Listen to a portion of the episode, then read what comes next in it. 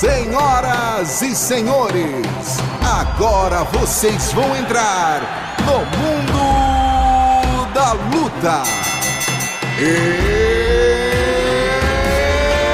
It's time! Salve, salve galera, sejam muito bem-vindos a mais uma edição, essa especial do podcast Mundo da Luta, para falar da luta entre Israel Adesanya e Paulo Borrachinha. Eu sou Marcelo Russo, editor do Combate.com. Tenho aqui duas das minhas companheiras de trabalho, uma que comentou a luta, outra que está lá em Abu Dhabi, acompanhou em loco a disputa. Primeiro, quem está fora, Evelyn Rodrigues. Tudo bem, querida? Tudo bem, Rússio. Prazer estar aqui. E quem comentou a luta, Anaísa, minha companheira aqui de várias e várias e várias transmissões. Tudo bem, Tudo bem, Rússio? Estamos aqui o evento terminou tarde, depois mais tarde ainda para ler os comentários, porque rendeu, não terminou a noite da forma como a gente esperava, né? Não terminou como a gente esperava. O Israel Adesanya acabou nocauteando o Paulo Borrachinha no segundo round. Para mim, uma surpresa. Acho que o Adesanya podia vencer. Acho que o Borrachinha podia vencer, mas da forma como o Adesanya venceu e se impôs ao Paulo Borrachinha, para mim foi uma grande surpresa. Vou começar com a Evelyn, que estava lá. Evelyn, essa luta, a gente depois deu uma olhada no Fight Metrics. 55 golpes do Adesanya contra 12 do Borrachinha, né? Foi um domínio muito inesperado, né? Que, como repercutiu, como foi a luta aí em Abu Dhabi, como repercutiu essa derrota do Paulo Borrachinha acho... e a vitória consagradora do Adesanya? Eu acho que até agora as pessoas estão tentando entender o que aconteceu, porque quem conhece o estilo do Paulo Borrachinha está acostumado a ver ele entrar para a luta, ficar em cima do adversário, jogar um volume de golpes muito grande, né? Durante a semana toda, inclusive, ele ficou falando da questão da precisão dos golpes. Ele conecta 57,8% das tentativas de golpe, é a terceira maior precisão da história da categoria, atrás do Anderson Silva e do Kevin Holland. Ele usou esses dados durante a semana toda, né? Que ele conecta 8,43 golpes significativos por minuto, que é o maior, o maior índice da história né, do UFC em lutas acima de 5 minutos. E aí as pessoas ficaram aguardando, né? Vamos lá, ele vai entrar e vai realmente colocar a pressão no Adesanya. Mas logo que ele entrou, a gente percebeu que ele estava com umas marcas de ventosa na panturrilha. E eu não sei se aquilo foi um sinal para o Adesanya, porque né, logo em seguida ele começou a chutar a panturrilha e a gente percebeu que o, que o Borrachinha não bloqueou nenhum chute então, assim, a repercussão aqui no, em Abu Dhabi, também da mídia internacional, né, dos jornalistas que estão acompanhando, foi choque. A gente estava esperando uma luta super movimentada, que poderia ir para qualquer lado, né? A gente sabe que o Borrachinha não era o favorito nas casas de aposta, mas muita gente falava do poder de nocaute dele e, e ele muito provocou a semana toda, né? Então tinha aquela expectativa de realmente a rivalidade ali dentro do octógono se se tornar uma luta movimentada. E não foi isso que aconteceu. Está todo mundo bastante surpreso. Inclusive o presidente do UFC, Dana White, que tinha dito que seria a luta do ano, acabou dizendo que vai ser, que acabou sendo o domínio do ano, né? O domínio total do Israel Adesanya. Ana, você acompanhando essa luta lá no, nos estúdios do combate, tendo estudado muito, como chegou para você esse resultado? O que, que você viu da luta? O que, que te chamou mais atenção nessa, nessa, nessa disputa do Borrachinha contra o Adesanya?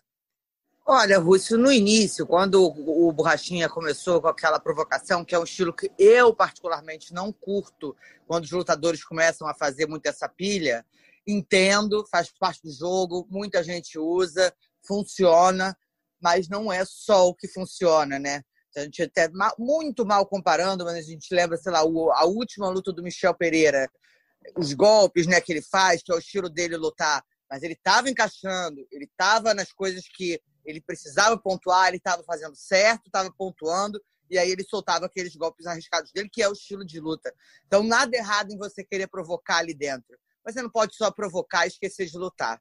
E eu acho que essa ficou a sensação.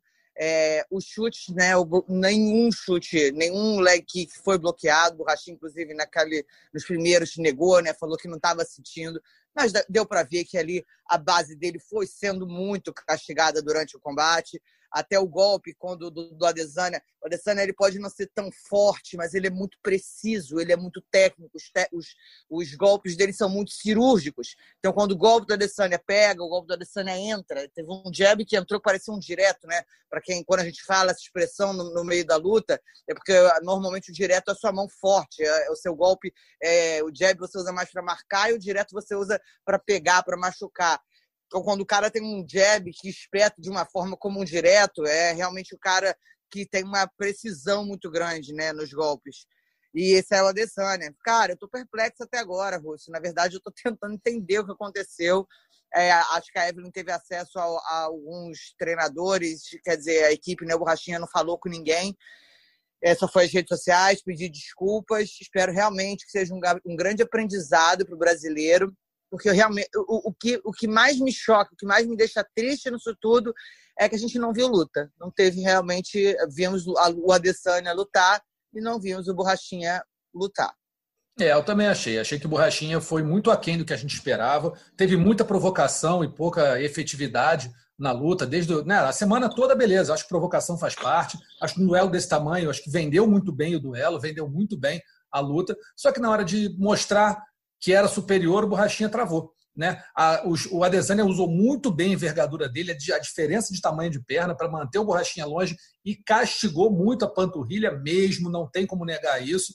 E, além disso, mostrou uma variedade de golpes, os chutes altos dele, que, cara, se pegasse um daqueles, era chão, até acabou pegando o Borrachinha e balançou antes do Borrachinha chegar, e o Adesanya cortou, né, deu um corte no supercílio, e logo depois o Adesanya conseguiu encaixar o golpe que derrubou o brasileiro. Então acho que foi realmente um passeio, não tem como negar isso. O Borrachinha tem que sentar e repensar muita coisa. Repensar se vale continuar provocando, repensar se vale continuar é, posando de alguma coisa que ele não conseguiu, que ele não consegue bancar, porque ele bancou com todo mundo que ele fez, né? Todo mundo, mas ninguém era o Israel Adesanya, ninguém tinha a, a caixa que o Adesanya tem, o, o retrospecto. É, mas o Russo.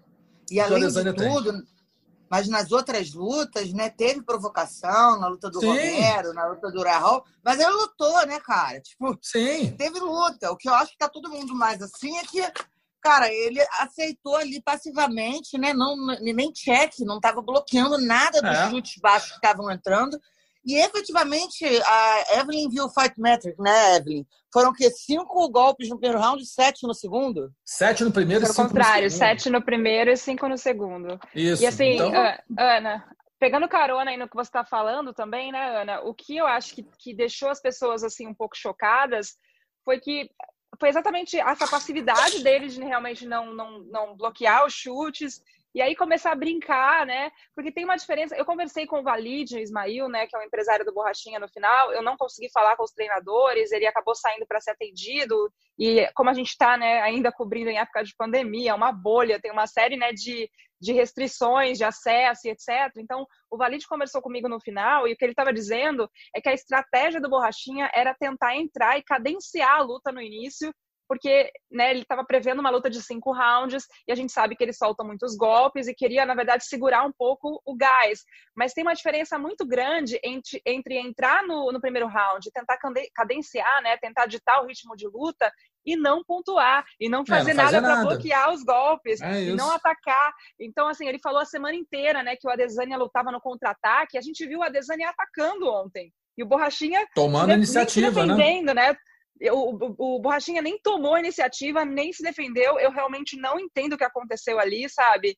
É, foi uma experiência muito surreal, porque é aquela coisa, né? A gente chega na arena uma e meia da manhã, né? O cara tá lutando, acho que era por volta de nove da manhã, a hora que começou a luta principal. É um horário muito maluco, é uma experiência muito louca, mas alguma coisa ali tava estranha, entendeu? É, mas era uma hora da manhã, disse. era nove da manhã para os dois, né? Então, assim. Não, sim, mas o que o Dana White estava dizendo é exatamente isso. É, durante. Eu, eu tava na luta né, do, do uhum. Adesanya contra o Yoel Romero lá em Las Vegas, que o Borrachinha ficou provocando ele lá do início da fileira, né? E depois foi lá para trás e ele chegou pro Dana White, Dana, eu vou fazer a luta do ano, porque o, o, o Adesanya luta de acordo com os adversários, eu não vou fugir da luta, e não sei o quê.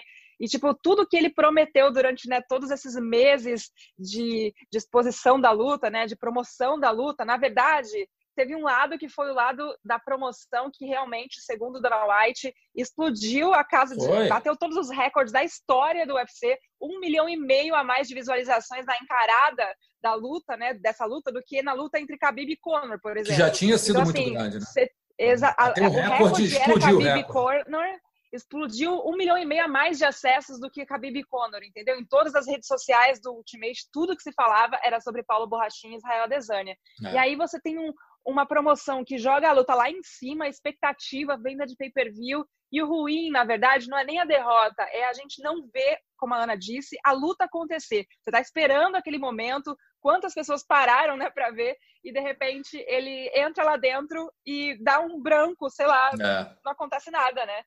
É, foi estranho mesmo. Eu estou lembrando aqui de uma entrevista que a Ana e o Adriano Albuquerque, nosso companheiro do combate.com, fizeram com Alex Poitin, e que eu achei muito interessante o Poitin falou. O Poitin disse que não ia dar muitos conselhos para o Borrachinha, mas uma coisa que ele achava importante é o Borrachinha achar que poderia perder, acreditar que poderia perder, para ficar mais atento, para ficar mais, de repente, ligado na luta. Eu achei isso muito interessante.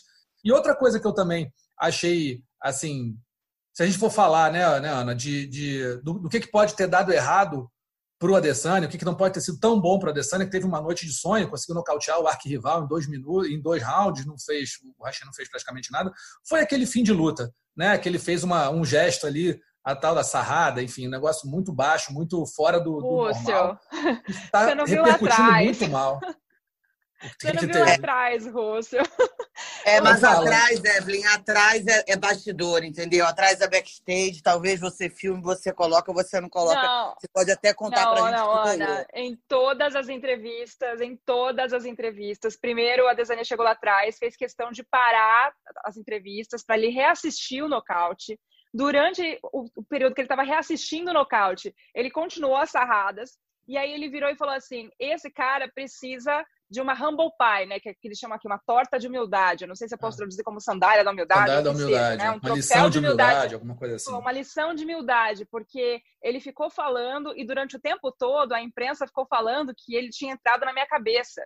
E, na verdade, eu só estava reagindo. Ele falou, eu estava reagindo da forma como eu acho que eu tinha que reagir. É. E eu sabia o tempo todo que ele pro Adesanya, o Borrachinha passou, né? Passou, a gente fala crossline, né? Ele passou ali o limite. Passou do limite. Então, é. ele, ele, ele fez questão, Rússio, eles se juntaram no vestiário, o time inteiro do Adesanya, fazendo um barulho que dava para ouvir na arena inteira, eles comemorando, eles zoando, e, tipo, foi aquela comemoração, assim, eu, eu na verdade, nunca vi esse tipo de comemoração na cara do adversário, entendeu?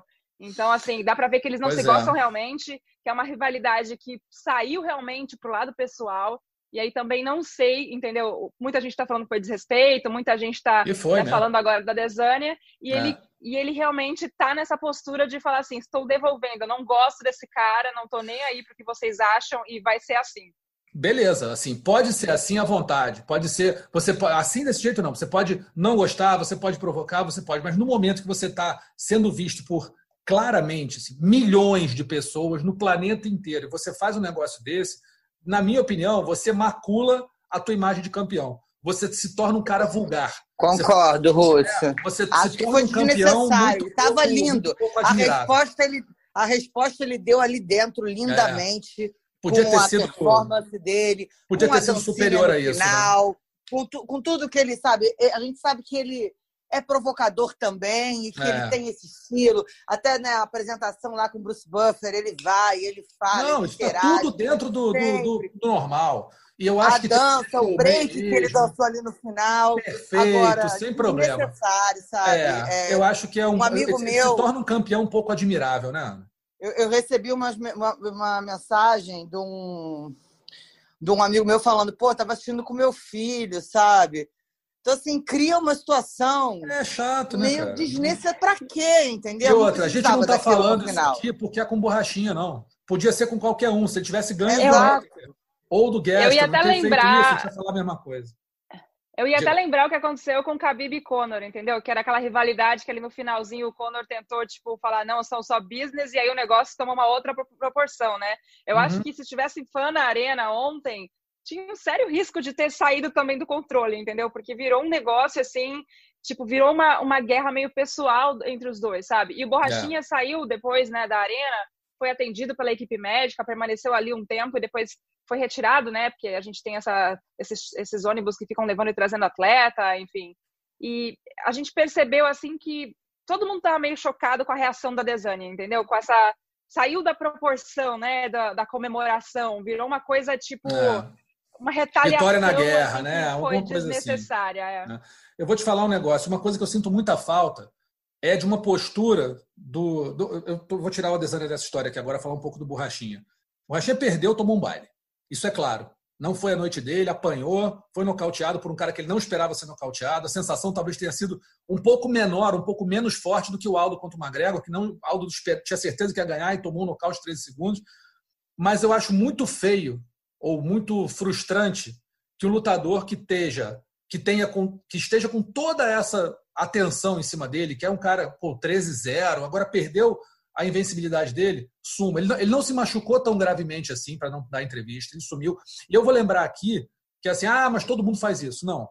Quando o Dominique Cruz tomou, é, foi nocauteado pelo TJ de Lachó, eu estava lá em Las Vegas, Evelyn estava também.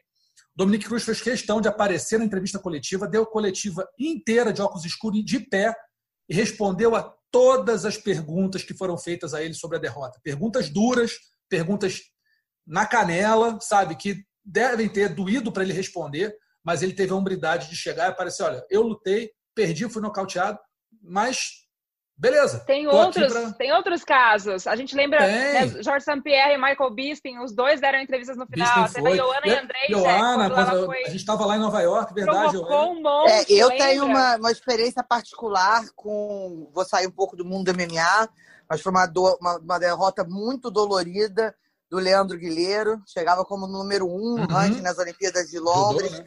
Hype, favoritaço, caiu nas quartas era fuso horário de madrugada, tinha um programa do Galvão Bueno e eu nunca vou esquecer o Leandro, nunca um campeão olímpico, era meio confuso ali em Londres, deitado no banco da praça esperando comigo porque tinha dado problema na confusão do shuttle, mas ele falando, Ana, samurai tem que saber.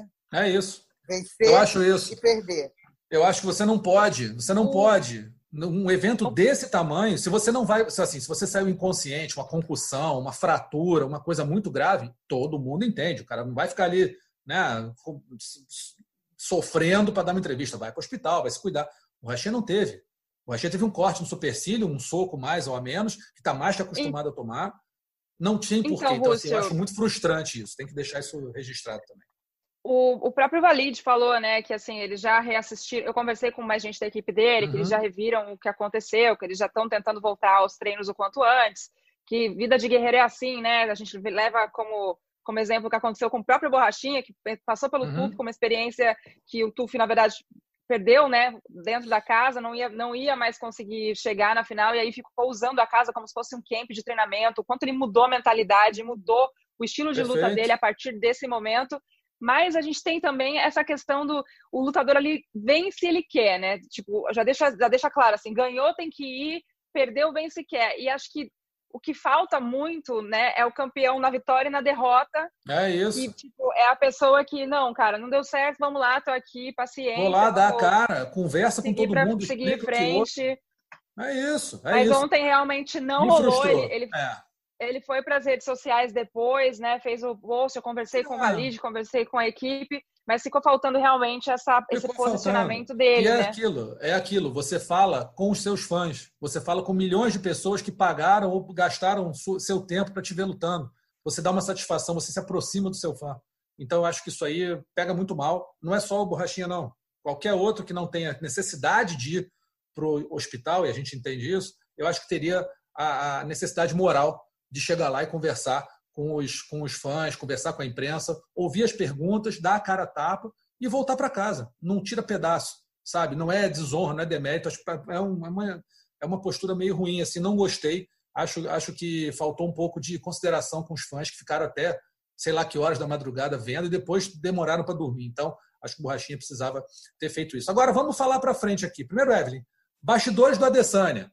Saiu da luta. Como é que ele estava? Conta aí como é que foi ele estava muito é, empolgado, assim, sabe? E assim, a gente percebia uma tensão assim nos bastidores a semana toda entre a equipe do Adesanya e a equipe do, do Borrachinha, né? Não podiam se encontrar, sempre tinha muita segurança uhum. para afastar os dois. Né, eles levavam muito na brincadeira, falavam algumas coisas. O primeiro encontro no hotel foi um encontro né, que a gente até achou mais suave do que, do que seria, mas ali atrás, realmente, ele chegou, foi para o vestiário, todos os treinadores, porque estava uma equipe, né? Ele teve dois companheiros de treino que lutaram ontem. Então, todo mundo se juntou no, no vestiário, eles começaram a dançar, a gritar, e foi uma coisa de joga o cinturão para cá, para lá. Ele chegou para dar entrevista pediu o cinturão, aí ficou gritando: olha só, pressão faz diamantes. Ele não está acostumado com pressão, mas eu tô e tá aqui. Esse cara me falando a semana inteira que ele entrou na minha cabeça e eu tô aqui, eu ganhei. E aí ele deu a entrevista, foi super educado comigo lá atrás, né? Mandou recado pro Brasil, porque ele também não é, também é muito esperto nessa situação. Ele sabe com quem claro, que ele tá falando. Inteligentíssimo né? Inteligente, só que a gente sentia, eu senti ali atrás que realmente é uma rivalidade que transcendeu o esporte, é uma coisa que virou uma coisa pessoal e a gente às vezes fica nessa sensação, né? Assim, já, a gente acompanhou tantas rivalidades assim, tipo, acho que a, a mais a mais recente na minha memória que é o John Jones e o e o Daniel Cormier, né? A gente teve também a questão do Khabib contra o Conor, mas eu senti ali que meio que, cru, meio que passou um pouco do limite é, da, do respeito, porque no final a gente viu que eles deram as mãos, né? Não teve é, toque de luva no é. começo da luva, mas chegaram a se cumprimentar no final. O Borrachinho, inclusive, deu os parabéns para ele, né? Então, assim, meio que faltou o fair play ali no finalzinho. É. Ana, o que, que, você acha que vai acontecer agora com o Borrachinha? Vai dar alguns passos atrás? Você acha que ele pode, pode voltar rapidamente a disputar esse cinturão? Agora vem o Canonier, vem de repente uma, o, o Ita quer se começar a ganhar bem de novo? O que, que você acha que vai acontecer? É, acho que a primeira coisa é sentar, esfriar a cabeça. Não adianta também né, fazer nada de cabeça quente. É, luta é muito, é, luta é muito, uma coisa muito ingrata, né? É, é, é. Mexer com a paixão dos outros, a gente sabe disso, a gente que cobre e acompanha o esporte há tanto tempo. Fico triste assim pela forma como foi, mas fico triste também pelos comentários. As pessoas são muito, às vezes, é, né? maldosas, sem noção, sabe? Tipo, é. ai, borrachinha é, um, sem, é, é de mentira. Enfim. É. isso aí a gente esquece. Isso a gente deixa pra lá, porque. É, é mas é difícil, né, Rússia? É, assim, então, hater vai que... ter pra tudo. Né? É, mas vai, senta. Acho que tem que sentar com o time, entender o que aconteceu. Acho que isso é fundamental que, que era ali? A estratégia era provocar para fazer com que o Adesanya, que nem o Romero fez ali no início do round, o Adesanya viesse para cima em vez de circular? Era essa a estratégia? Pô, mas viu que não estava funcionando? Vamos mudar. Não tinha um plano B, né? Entendeu? Cadê o é. plano B? Cadê o jiu-jitsu? Cadê tentar encurtar? Cadê qualquer coisa? Então, é, não sei qual vai. É, primeira coisa, então, acho que é isso: é esfriar a cabeça, derrota ensina muito, a gente sabe disso, já vimos é. diversas pessoas que depois de derrotas voltam muito mais fortes. Então é isso, é aprender com essa derrota e vamos ver. A categoria tem bons nomes, essa luta, né? O, o próprio Adesanya pediu ontem, né? Falou que seria uma luta interessante para ele contra o Jared Cannonier. Não acredito que o Borrachinha vá subir para os mil pesados, que o Adesanya falou isso, né? Que depois da luta deles o, o Borrachinha subir para o meio pesado. Acho muito difícil. Ele bate bem o peso, apesar de todo o sacrifício, bate bem o peso. É muito forte para a categoria, um dos trunfos dele nos pesos médios. Então, acho que por enquanto não tem por que subir para os meio pesados. Vamos ver. Categoria embolada. Mas primeira coisa é botar a cabeça no lugar. É isso. Diga lá, Evelyn. É, não, eu estava eu tava até pensando nisso ontem, assim, acho que o próprio, o próprio Dana White não sabia muito o que falar, né? Tipo, tem que esperar realmente eles esfriarem a cabeça, analisarem o que, que aconteceu e aí ver. Ele continua sendo, né? O, deve cair pouquíssimo no ranking, porque acabou de enfrentar o campeão. Então é aquela coisa, né? É um passo para trás para de repente dar 10 para frente. Acho que é uma chance também dele analisar tudo o que aconteceu, porque acho que foi a primeira vez que a gente realmente viu ele se entregar para o trash talk de um jeito que ele não tinha feito tanto antes. Ele sempre provocou os adversários, sempre foi né, nessa, nessa linha, mas realmente, tipo, essa semana foi uma coisa, né, além, assim, a gente via que em todos os momentos em que eles se encontravam tinha, né, foram meses de provocações, então, às vezes, a gente sabe que às vezes isso tira um pouco o foco e muitas vezes, né, a gente a gente já chegou a ver isso muitas vezes no, no, mundo da luta, né? A gente que acompanha isso há bastante tempo, a pessoa chega lá dentro e acaba não conseguindo impor o ritmo é, e aí, trava, enfim, acontece. não adianta brincar do jeito que ele fez. Eu acho que agora ele vai ter que realmente avaliar o que, que deu certo, o que, que não deu, né? No camp de treinamento também.